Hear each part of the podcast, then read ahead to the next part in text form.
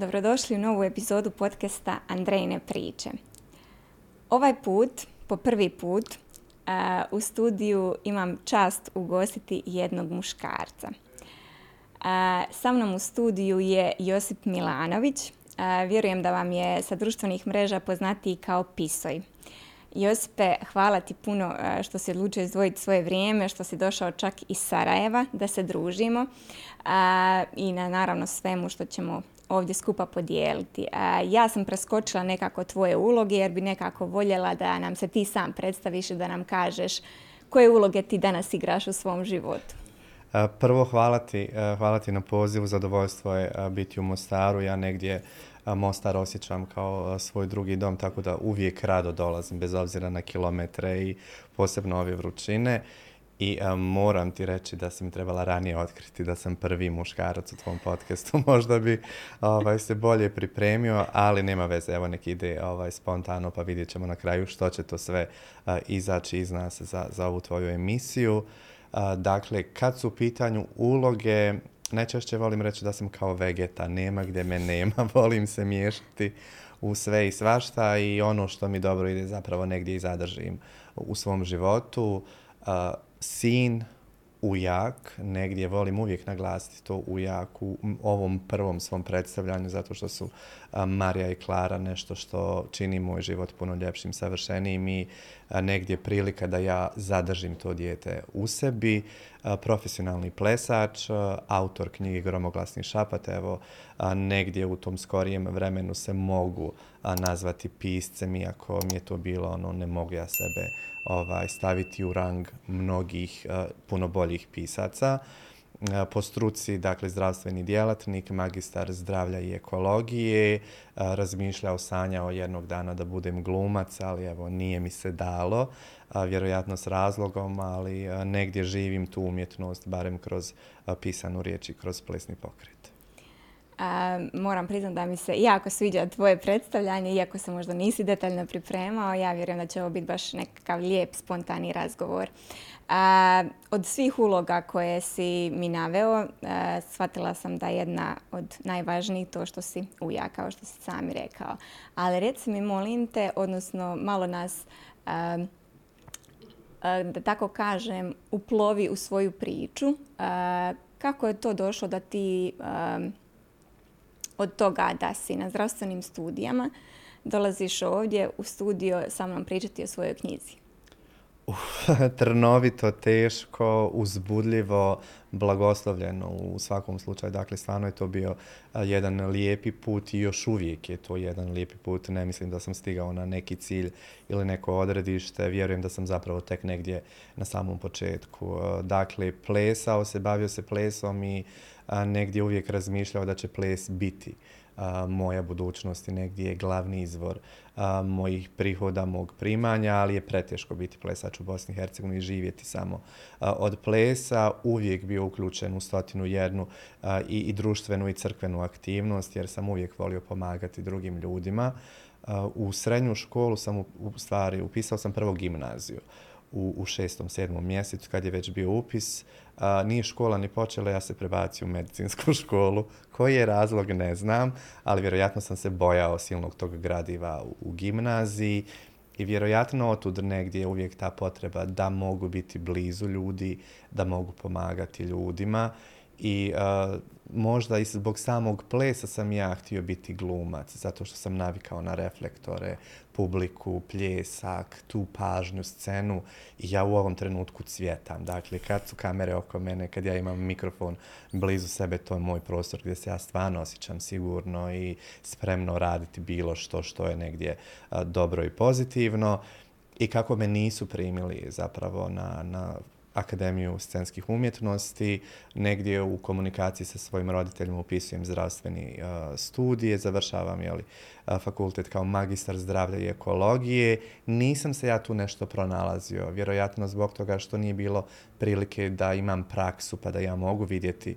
što zapravo znači biti sanitarni uh, inženjer, sanitarni inspektor, ali evo u konačnici uvijek sam nešto piskarao, uvijek sam nešto stvarao, ostavljao te emocije iza sebe jer bilo je trenutaka u životu kad stvarno onoj ženi koju sam najviše volio nisam mogao reći koliko je volim iz straha, bojazni, možda nedovoljne sigurnosti ili sam se bojao čuti njenog odgovora pa sam onda uvijek pisao te svoje emocije i evo u konačnici sve ono što njoj nisam rekao napisao sam u ovoj knjizi Gromoglasni šapat, tako da evo možda je to razlog zbog čega jesam znači, ovdje. Znači iza cijele te priče stoji jedna žena.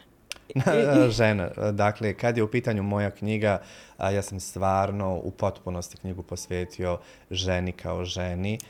ne samo ženi osobi koju sam volio i vjerojatno još uvijek negdje u dubini sebe volim, nego sam stvarno stavio fokus i na svoju mamu i na sve majke ovoga svijeta. Negdje sam kroz tekstove uvijek volio provlačiti koliko je važna uloga naših baka u životu i koliko negdje uvijek mislimo da imamo vremena da im kažemo koliko ih volimo, uživamo u njihovoj blizini i toplini, kolika je važna uloga sestre, prijateljice, susjede, tako da stvarno je žena kao žena centralni lik moje knjige.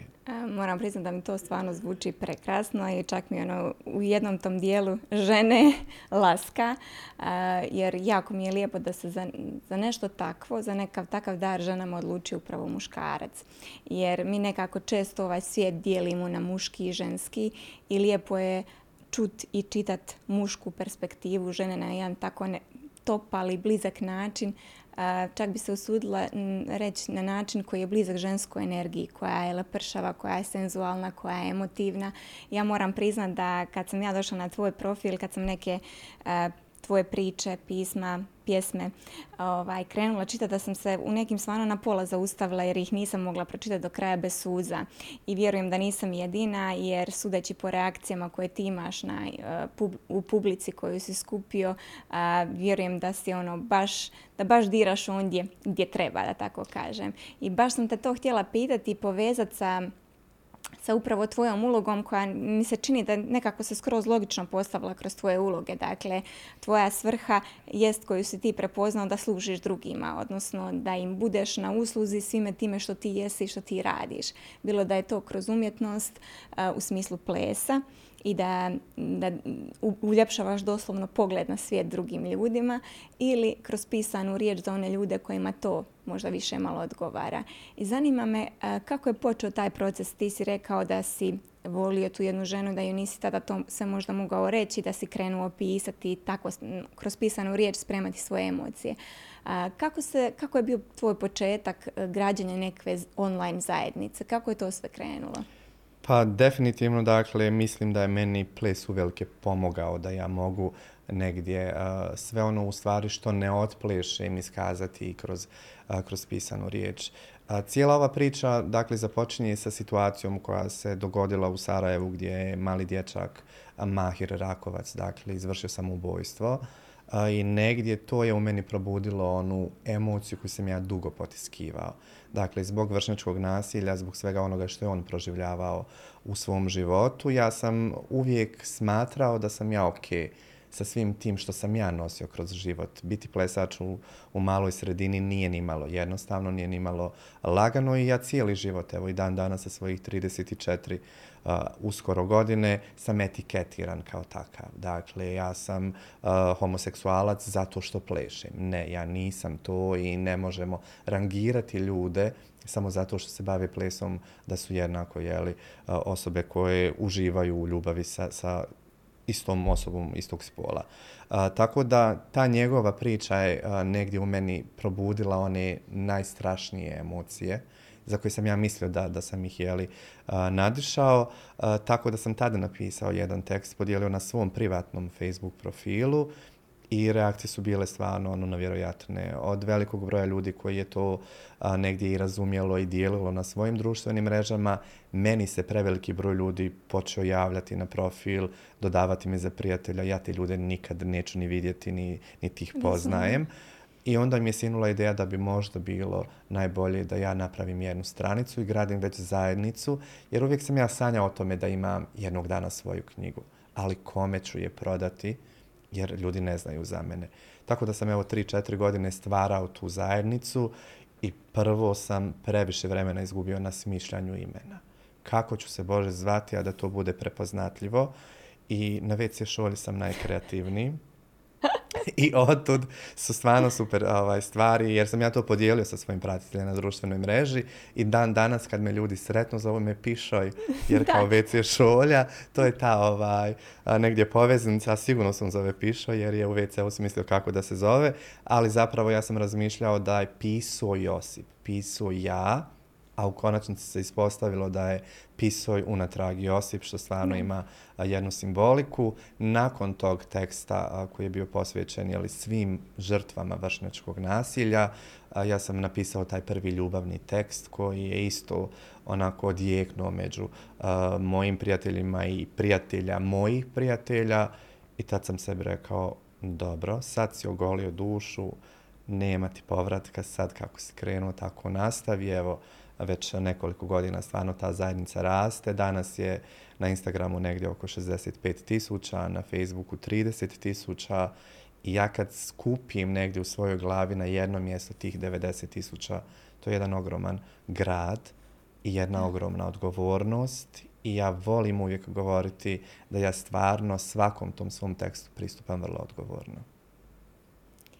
Baš baš jedna epska priča, usudila bi se reći. E, zanima me e, u procesu, vjerujem da si prolazi dosta procesa u glavi kad se krenuo okupljati tu zajednicu oko sebe s obzirom na prethodno iskustvo koje kažeš da si imao u maloj sredini plesač koji je bio etiketiran, bio si sigurno meta različitih projekcija ljudskih i e, zanima me, s obzirom da sam sigurna da će ovo slušati i ljudi koji će se moći poistovjetiti s dijelom tvoje priče, e, zanima me kako si u glavi odvagao ono za i protiv.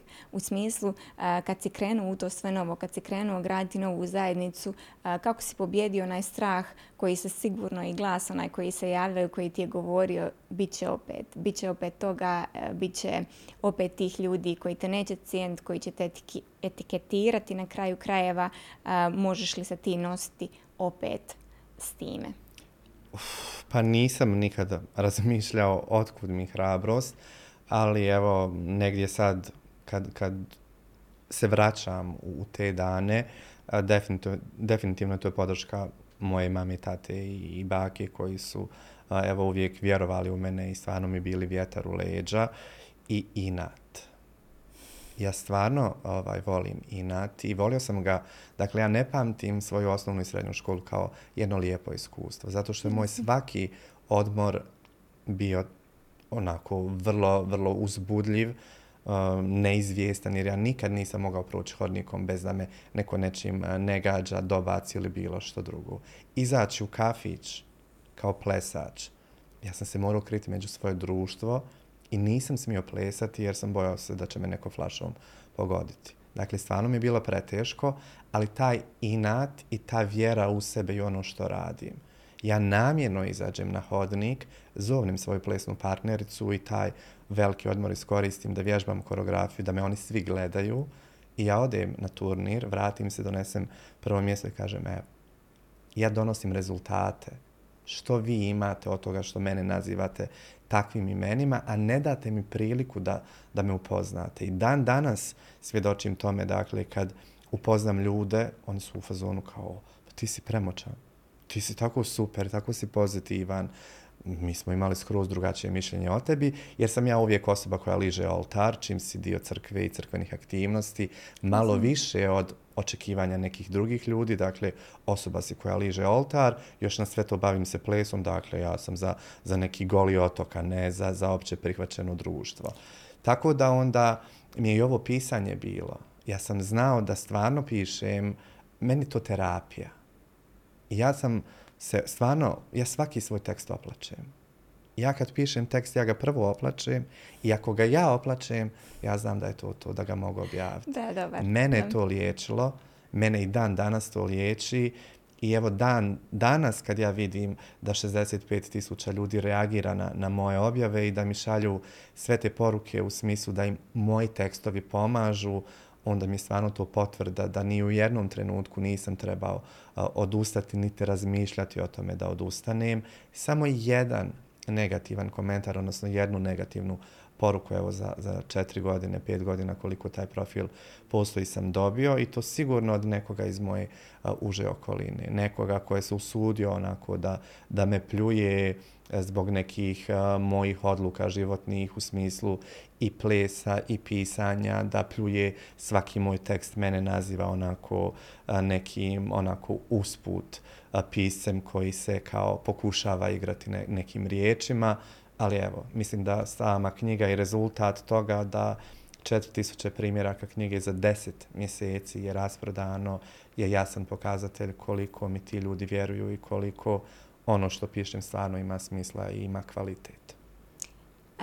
Ti si izgradio svoju zajednicu praktički od nule, dakle sve je krenulo od jednog jedinog teksta i meni je zapravo fascinantno slušati tu priču i kažem sve sve ono što je moglo stajati na putu da ti danas budeš tu gdje jesi. A, ti si sve što si u životu prošao zapravo mogao koristiti kao izgovor da se ne krećeš, da ne ideš u to sve, da e, ne slušaš taj svoj gut feeling i da ne ideš prema onome za što si znao da je tvoja svrha.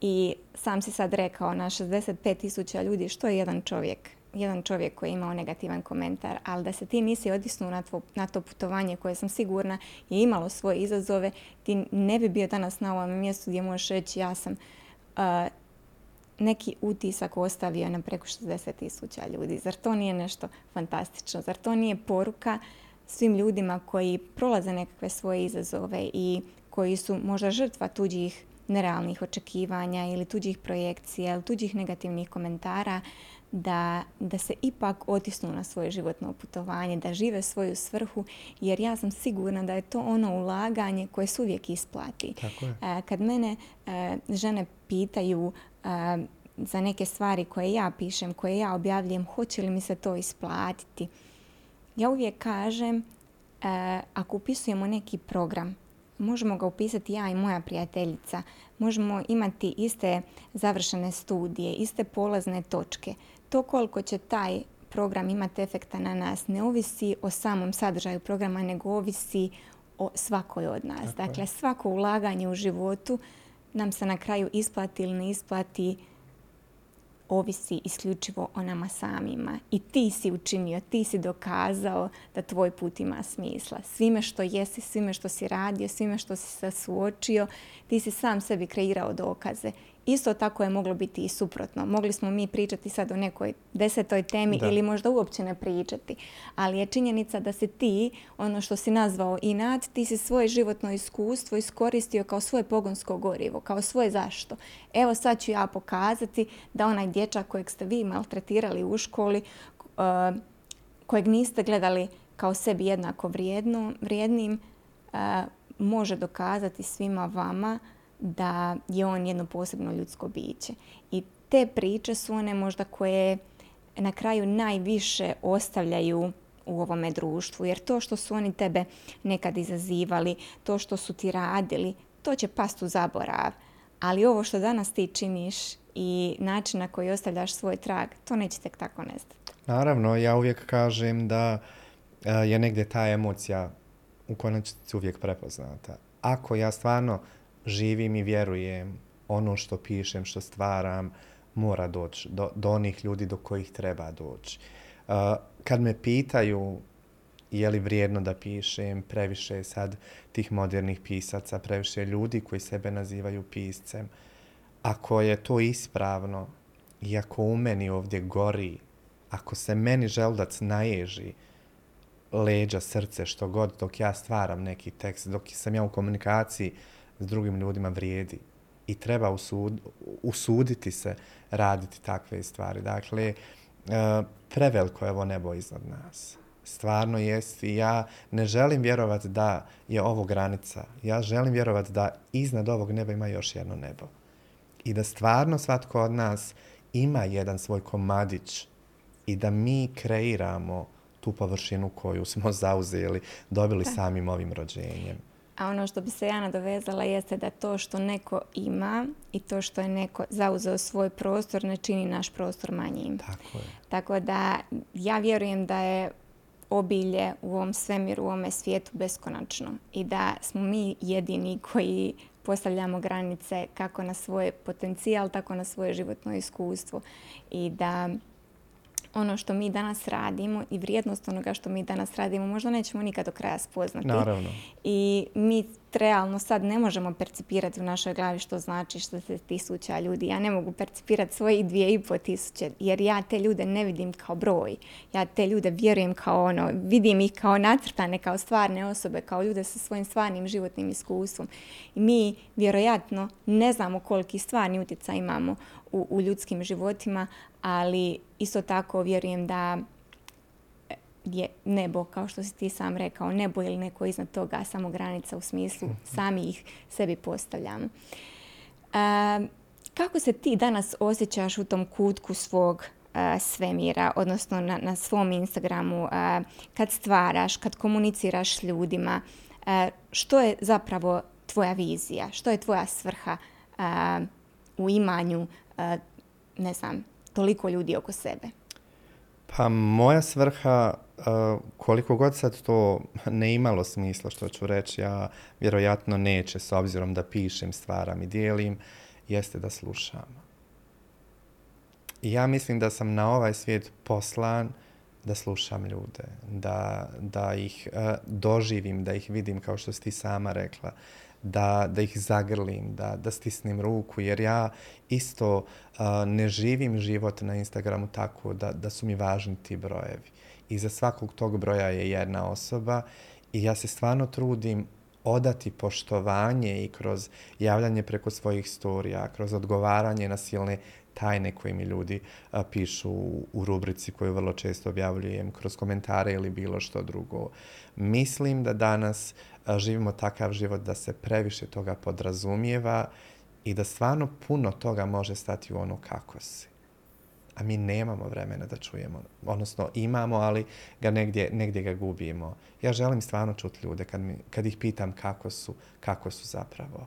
Uh, društvena mreža je danas moj život. Ja zarađujem od društvene mreže uh, i, i želim negdje pokazati ljudima koliko je to jedan super prostor da iskoristimo svoj potencijal, da napravimo neke sjajne stvari, da budemo inspiracija drugim ljudima i da stvarno odvojimo svaki svoj trenutak da bi mogli čuti druge ljude, negdje učiti od njih koliko je važno biti dobar čovjek, jer ja stvarno vjerujem da svi mi na ovom svijetu jesmo dobri. Možda je negdje na tu našu dobrotu palo malo prašine, pa smo mi to negdje stavili po strani, želim biti taj povjetarac, želim biti, ne oluja, želim biti oluja koja će razdrmati tu prašnu u ljudima i pokazati da svako na ovom svijetu ima smisao. I da stvarno ti kao negdje individua činiš ovaj svijet prelijepim, posebnim i da je prevažna tvoja uloga na ovom svijetu. Da ni u jednom trenutku, koliko god ti težak križ bio na leđima, koliko god mislila da stvari koje radiš nemaju smisla, ne misliš takve stvari, nego da ono pronađeš negdje taj neki a, ključ, taj neki a, plamen koji će te još više tjerati da budeš bolja osoba i evo, potičati ljude da koliko god dobrih stvari uradimo, uvijek može ono mrvicu više i da se ne smijemo stvarno umoriti činiti dobre stvari. Mislim da je to moja misija, vizija. Evo iskoristit ću stvarno ovaj trenutak dok pričamo svemu tome, da spomenemo ove tajne koje imam na, na svojim društvenim mrežama. Dakle, stvari koje meni ljudi otkrivaju su nevjerojatne. I ja uvijek kažem, nisam psihoterapeut, nisam psiholog.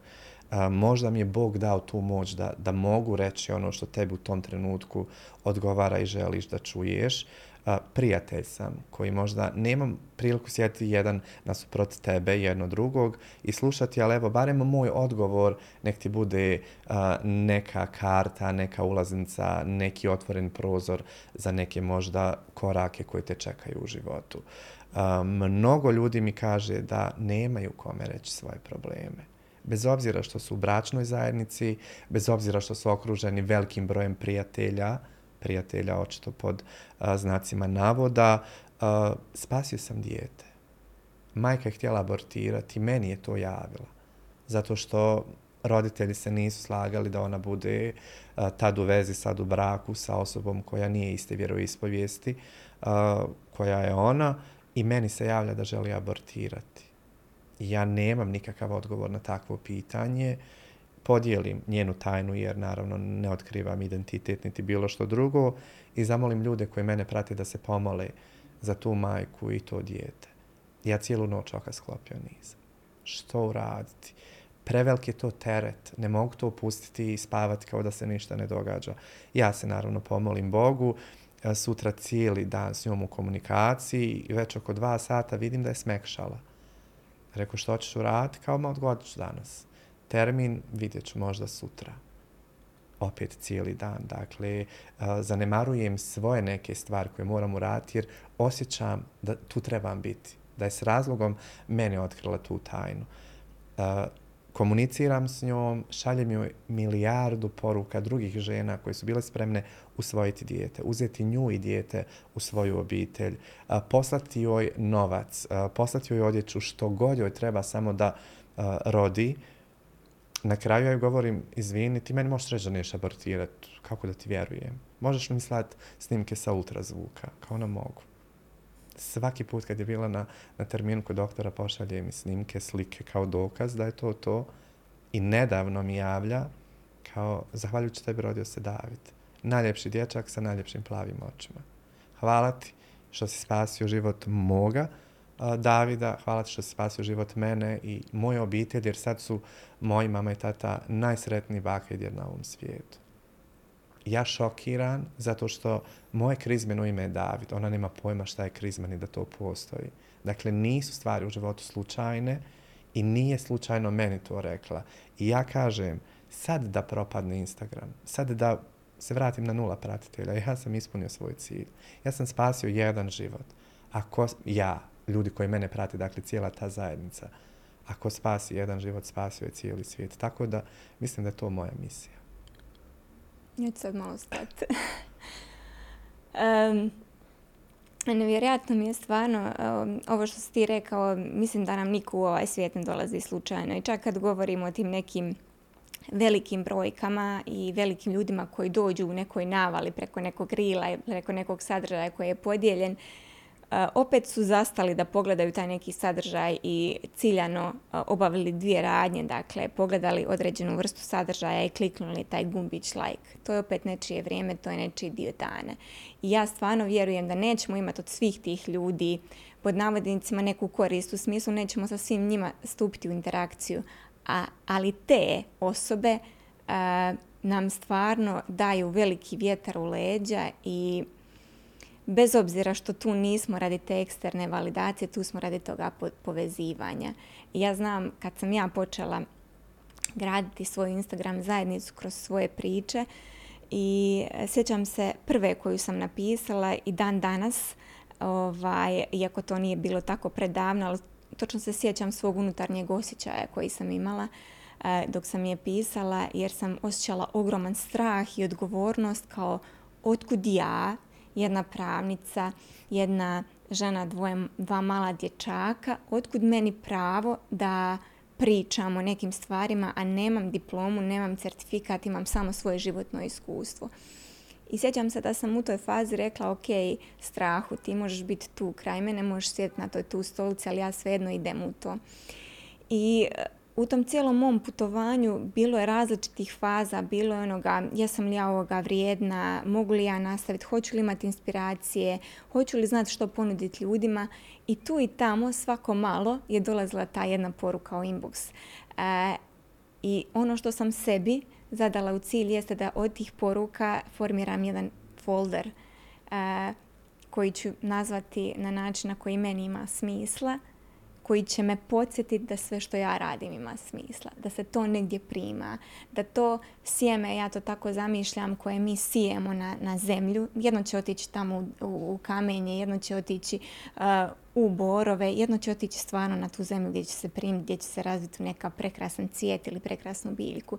I dok mi ne možemo kontrolirati gdje će vjetar otpuhati, to naše sjemenje, ono gdje se stvarno primi, će donijeti doslovno onaj element čudesnosti u naš život, isto kao što je ova tvoja priča bila.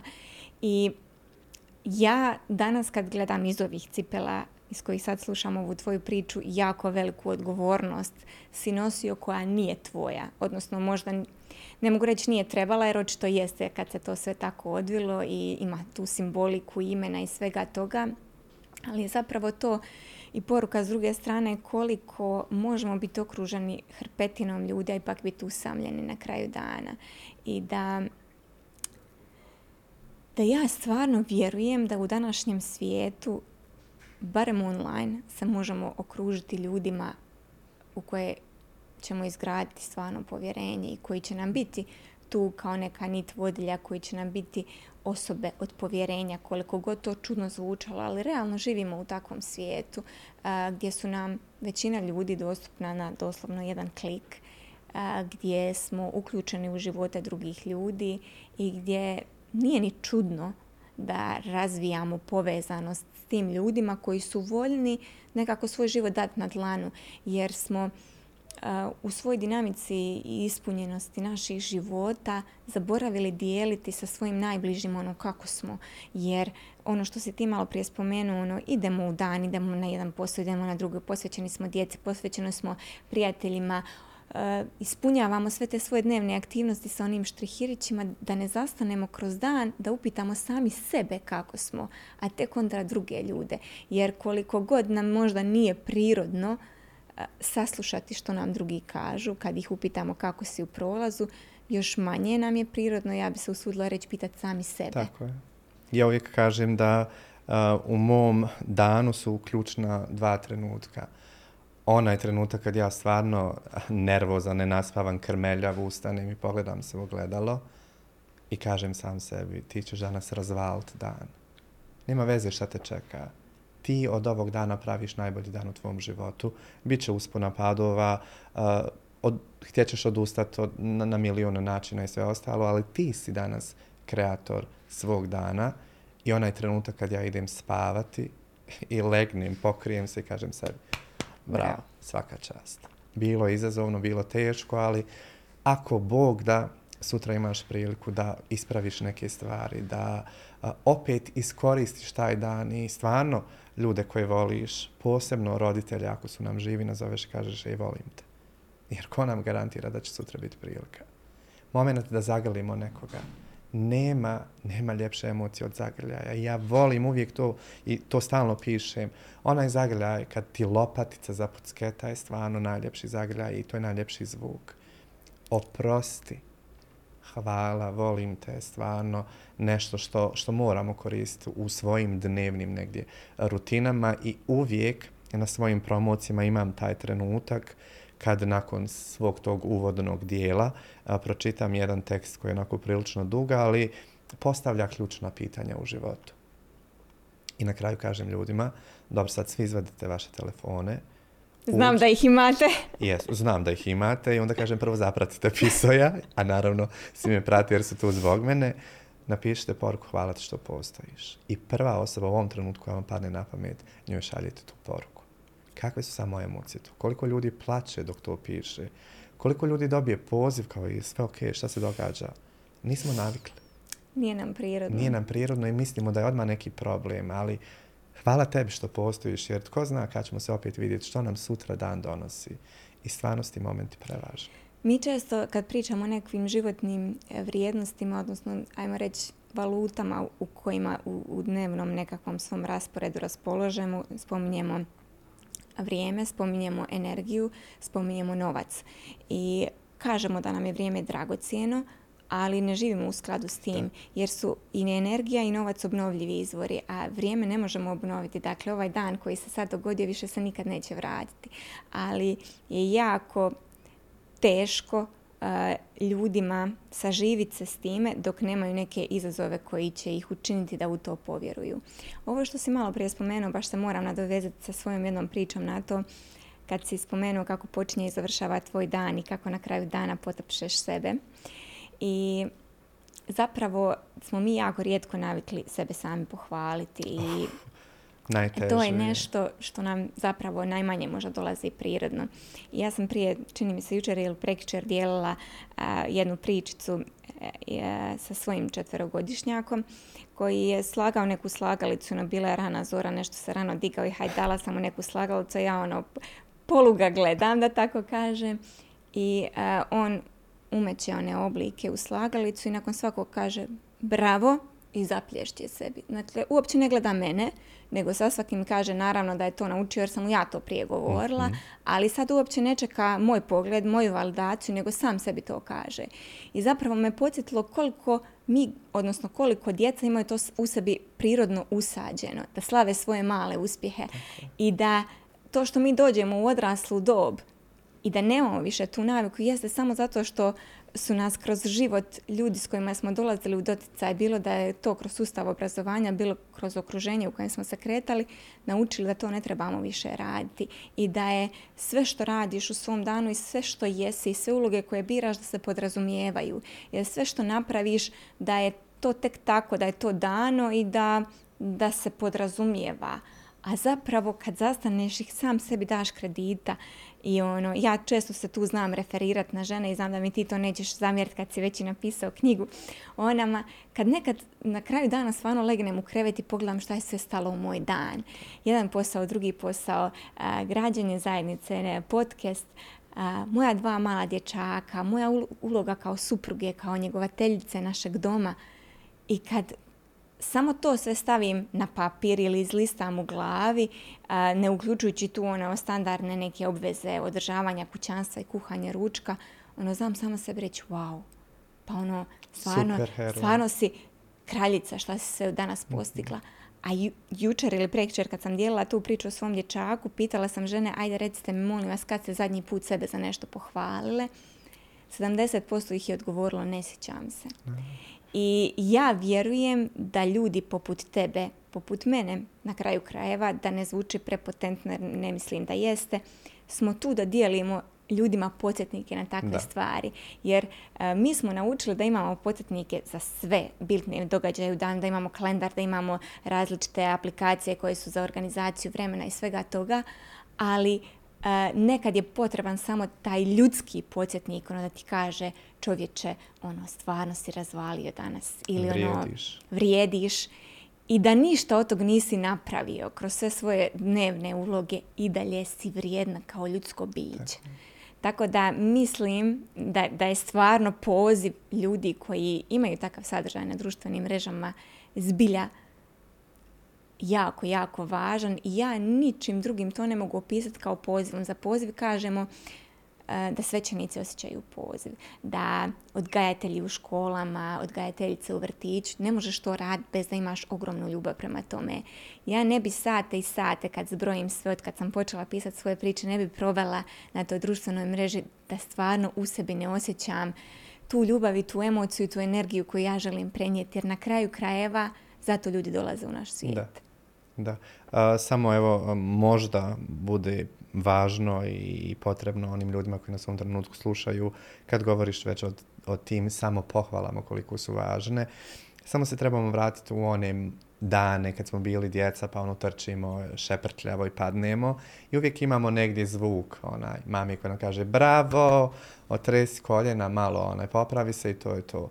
Mislim da je u životu tako kad padnemo, samo da se prisjetimo onog malog djeteta koji smo mi bili, kako nam govori bravo, stres tu prašinu, očisti malo koljena, daj sebi pljesak, idemo dalje u život. Tako da to, to je stvarno prevažno i hvala tebi što si mene podsjetila koliko je to važno. Nema na čemu i zapravo to je na kraju dana i moja uloga ovdje i kad, kad se sad spomenuo tih trenutaka kad u životu padamo, mene podsjetilo i na taj moment da često kad i u tim padovima nismo baš nježni prema sebi u smislu ok, bravo, potapšat se, idemo dalje, ali ono, nekad, nekad nam je dovoljno i da sebi samo kažemo ok, sad si pala, znam da te boli i znam da nije lako i znam da će ti trebati možda malo da prođe ta bol, ali onda idemo dalje jer ti si tu za veće stvari. To je nekako narativ koji meni pomaže, uvjerenje koje meni služi da i onda kad me boli i onda kad je teško, nije razlog za odustajanjem jer će to jedan dan biti dio moje priče. Evo, samo ću te zamoliti da pogledaš naslovnu fotografiju knjige Gromoglasni šapat. Dakle, djevojka koja je operirala svoje kukove, ima umjetne kukove i njen ožiljak je meni prevažan u cijeloj toj priči. Jer svi mi u životu imamo ili ožiljak na, na srcu, na duši ili na koži i stvarno taj ožiljak svatko od nas može pretvoriti u, jedno prelijepo bogatstvo i jedno upozorenje, podsjetnik, negdje motivaciju za sve ono što nas u životu čeka. Ja sam dugo razmišljao kako spojiti gromoglasni šapat sa fotografijom, nisam apsolutno imao ideju u svojoj glavi šta je kako. Matej i Peggy su, dakle, poznata fotografkinja koja mi je radila naslovnu fotografiju, sam rekao, napravi nešto kao Jospet, pomozi mi šta da napravim. Ne znam, ali napravi nešto. I onda ona na kraju govori kao, ja poznajem jednu osobu, možemo napraviti neke super fotografije, rekao, to je to. Crtamo sunce, jer stvarno, ono, prođe i sunce, ali se više sunca obradujemo sigurno nego kiši tako da definitivno taj ožiljak, taj podsjetnik je znak da smo živi, da smo vrijedni, da rastemo i da trebamo tražiti melem ne samo kao neko pomagalo, nego melem u ljudima koji, zbog koji će zacijeliti naš ožiljak. Sve najljepše životne priče, pjesme, knjige su zapravo nastale iz boli. Evo, nadam se da ćeš se možda složiti sa mnom. Definitivno. Svi najveći, najveći hitovi od filmskih klasika do e, knjiga koje su napisane, do pjesama, sve su nastale iz nekakve vrste boli. Tako da ja stvarno vjerujem da se tu rađaju najveće priče za nas. I evo, jedno, jednu od njih ja zapravo držim u ruci. Da, e. i morat ću te prekinuti. E, vrlo često me to pitaju i znaš koji je moj odgovor? Da se ja bojim biti sretan. Ja se stvarno bojim biti sretan jer onda ne znam kakvi bi moji tekstovi bili ja sam toliko prigrlio tu svoju bol i toliko se saživio sa svom tom svojom boli, sa emocijom, da je negdje ona ono stvarno moj najbolji prijatelj. I kad me ljudi pitaju kao hoćeš se zaljubiti, kad ćeš se zaljubiti, kad ćeš se ženiti, to me baba utuši me s tom pričom, ovaj, uh, uvijek kažem da, da se stvarno bojim biti sretan. I na promociju ovdje, kad sam imao promociju u Mostaru, ispituju me kao šta je sad s tom osobom, s tom ženom o kojoj pišem. Ja kažem, bio je na svadbi u, u, prvom redu, najteže iskustvo u životu mom. nakon toga otišao da, da vidim dijete koje je rodila, prošao s njom razvod koji je nakon cijele te svoje priče imala i dan danas, evo da ona kaže da se želi uh, udati za mene, ja bio ženi, on ostavio sve po strani. I svjestan sam i spreman sam da cijeli život ja budem nesretan ako će ona biti sretna. I Jel ona to zna? Pa zna. Velika je to žrtva. Velika je žrtva negdje sebi uh, pripisati, prigrliti toliku bol i uh, ne dopustiti drugim ljudima da možda od tvog života napravi remek dijelo, a vrlo je moguće da, da negdje u blizini e, ima ljudi koji od mog života ljubavnog mogli napraviti neko remek dijelo, naravno u kombinaciji sa mnom, ali meni je negdje stvarno bol uh, vrlo, vrlo važna jer uh, zbog boli izlaze takvi tekstovi. Jesi li sada sretan? Ne znam jesam li sretan, ali sam zahvalan. Da li je sreća zahvalnost, ne znam. Um, nisam sretan, samo sam zahvalan. pa moram priznat da me ovo, ovo malo zateklo nespremnu, jer ja vjerujem da ljudi iz boli mogu raditi velike stvari, da mogu dijeliti jako puno, ali, ali ti ne vjerujem do kraja. Zato što ne vjerujem da čovjek koji nije sretan istinski u svom srcu, u svojoj duši može toliko dati drugima. Jer e, zahvalnost je skroz neki drugi aspekt i ok, može sreća proizaći iz zahvalnosti, ali ono što ti nosiš u sebi i što uspjevaš prenijeti na druge ljude, e, da je bol, odražavalo bi se i na druge ljude tako. A to što ti činiš s onim što imaš, što ti je dano kao dar drugim ljudima i znaš kako ja to sad vidim, da zanemarimo ovu priču. Ne možemo drugim ljudima dati ono što sami u sebi ne nosimo. Da ti ne nosiš taj aspekt sebe i ovdje ne pričam iz uloge nikakvog psihologa niti psihoterapeuta, nego samo na osnovu svog životnog iskustva, onoga što sam ja u trenucima kad je mene bolilo mogla da drugima i onima, uh, onim trenucima u kojima sam ja stvarno dobro, koliko mogu dati drugima. To su dva različita svijeta ono što ti daješ sada svim ljudima koji si okupio oko sebe ne može biti samo iz boli, jer ne bi budilo takve emocije koje budi danas u drugim ljudima da je pozadina toga samo bol. I ja mislim da si ti jedan jako sretan čovjek koji je odlučio svoju bol prigrliti kao jedan vrijedan aset, odnosno jedan vrijedan dio sebe to je moja dijagnoza za tebe, ti se ne moraš s njom ne, složiti. super, hvala ti na dijagnozi. Ne mogu reći da nisam sretan, stvarno jesam sretan jer živim, stvaram, imam divne ljude oko sebe, zdrav sam, imam krov nad glavom, dakle, daleko od toga da nisam sretan. Sretan sam što imam priliku poznati sjajne ljude, dijeliti s njima svoju sudbinu, slušati njih, ali ne, negdje u ovom segmentu, dakle, ispunjenosti, Razumijem. ljubavi. Da se nisi možda ostvario u toj životnoj ulozi, ali sve ovo drugo što radiš u svim tvojim drugim životnim ulogama, svjedoči o jednoj sasvim drugoj dimenziji. Ja stvarno ne vjerujem u ono da nas druga osoba nadopunjuje jer mi nismo cjeloviti. Ja vjerujem da druge ljude privučemo iz obilja, iz onoga moja se čaša prelijeva pa imam šta dati drugima. Mhm. Da ne, ne privlačimo druge ljude iz manjka, iz nedostatka i nekako moje uvjerenje je to da tvoja ispunjenost u svim drugim segmentima života može samo voditi u tvoju u tvoju ekspanziju u svim drugim poljima. Bilo to, hoće li biti e, životna partnerica ona koju si ti jednom davno odabrao ili će ti možda život donijeti neku drugu. Evo, nadam se da ćemo toj priči nekada uskoro svjedočiti, ali ono, veselim se stvarno saznati sve što te čeka jer, jer e, te ja vidim kao u potpunosti ispunjenu osobu, ali evo, to je, to je sad ovdje moj dojam i otišli smo, ovo nismo nikako planirali, otišli smo skroz drugom smjeru. prije mog zadnjeg pitanja, odnosno onoga kako sam ja zamislila da bude završetak ovoga razgovora. Ja bih voljela da podijeliš onima koji će ovo slušati osnovne vještine koje si ti mogao, morao razviti unutar sebe da bi danas bio tu gdje jesi.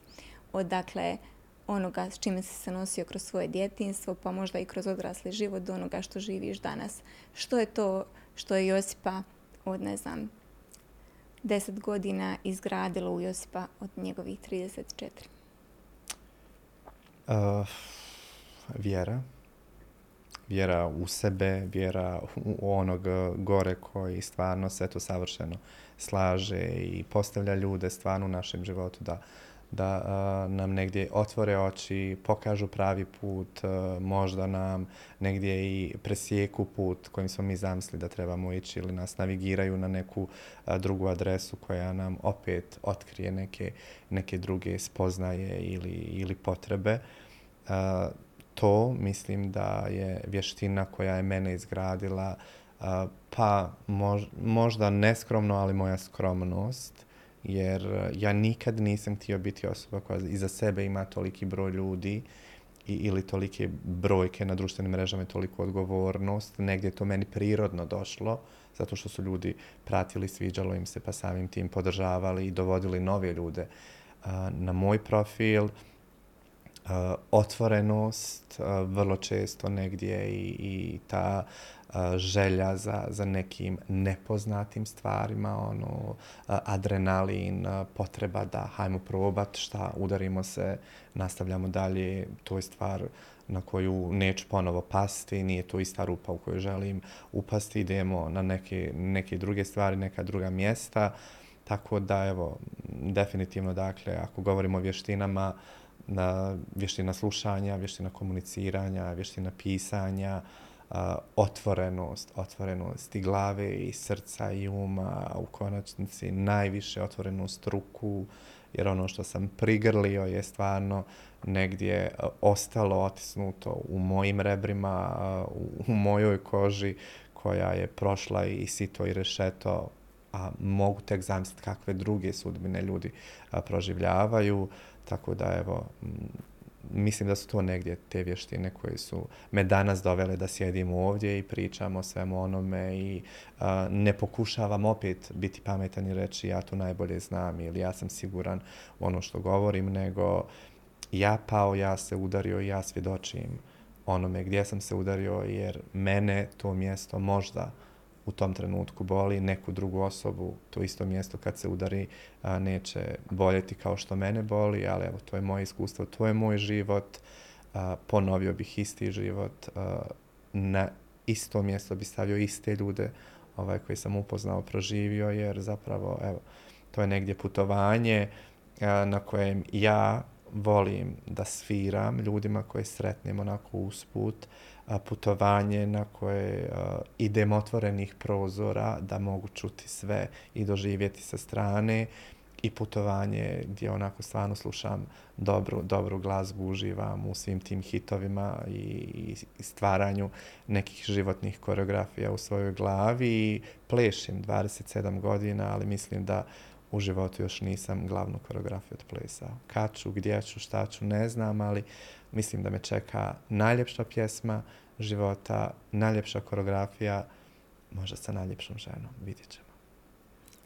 Ja tu stvarno, ali stvarno nemam što za dodati, mislim da bi samo mogla pokvariti. E, Josipe, kao što sam ti spominjala, ja bih voljela da završimo ovaj razgovor na način da ja otvorim neku stranicu knjige i da pročitam taj tekst. Iako ne garantiram kako će mi ići, s obzirom da prvi put otvaram, a s druge strane sam ovako poznata po svojoj ranjivosti i emotivnosti, tako da ne znam gdje će me to odvesti, ali odlučila sam zariskirati. I nekako bi da u tom tonu od, ide odjeva, a prije toga ti ćeš svjedočiti mojoj recitaciji, naravno, ali ovaj, htjela bih se zahvaliti još jednom definitivno je ovo bio razgovor koji je bio drugačiji od svih koje sam do sada vodila. imam osjećaj da smo se našli u nekom istom svemiru i da su nam se te energije nekako srele, da tako kažem, ili možda bolje da nazovem to emocijama. ovaj razgovor u meni ono, probudio neke alarme i zapravo me podsjetio na to koliko je nevjerojatan svijet u kojem živimo i koliko nevjerojatne ljude ovdje imamo. koliko su posebne, fantastične, nevjerojatne njihove životne priče. Tako da hvala ti što si ti svoju podijelio sa mnom od srca i sa svim ljudima koji će ovo naknadno gledati, a sigurna sam da će biti veliki broj.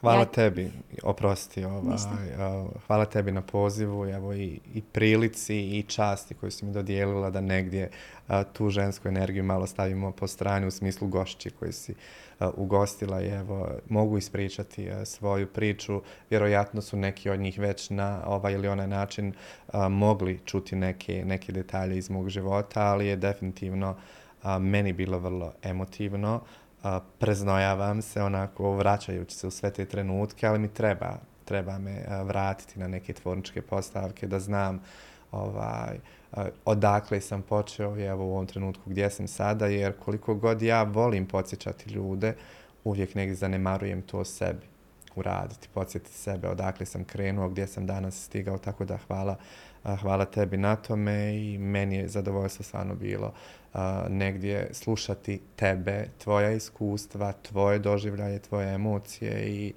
nemam ništa drugo nego da te pitam kad tvoja knjiga izlazi. o tome ćemo možda jednom drugom prilikom. ja sam inače osoba od zagrljaja, tako da definitivno ću te zagrliti nakon ovoga svega. A, možda sam ja bila ta koja je podsjetnik koji si ti inače drugim ljudima. Evo, s tim ću završiti. Hvala ti još jednom, a sad se pripremite za malo poeziju. Ostani, ma koliko god život skršen bio. Negdje između dolazaka i odlazaka meni je najdraže ostajanje, jer sve ono prije i poslije nemaš. A treba ti. A sve što ti zapravo treba je par sigurnih ruku nečija leđa.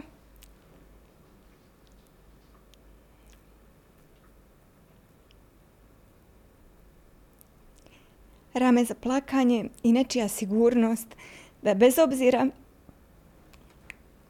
kakve životne ratove ti vodio, uvijek ćeš biti pobjednik. I baš kad te život razmazi, a pobjede se podrazumijevaju, ne izgubiš rat. Ali izgubiš one koji su ti čuvali leđa i uvijek u tebi pobjednika vidjeli. Pročitat ću opet ovo prvo. Negdje između dolazaka i odlazaka meni je najdraže ostajanje. Jer sve ono prije i poslije nemaš.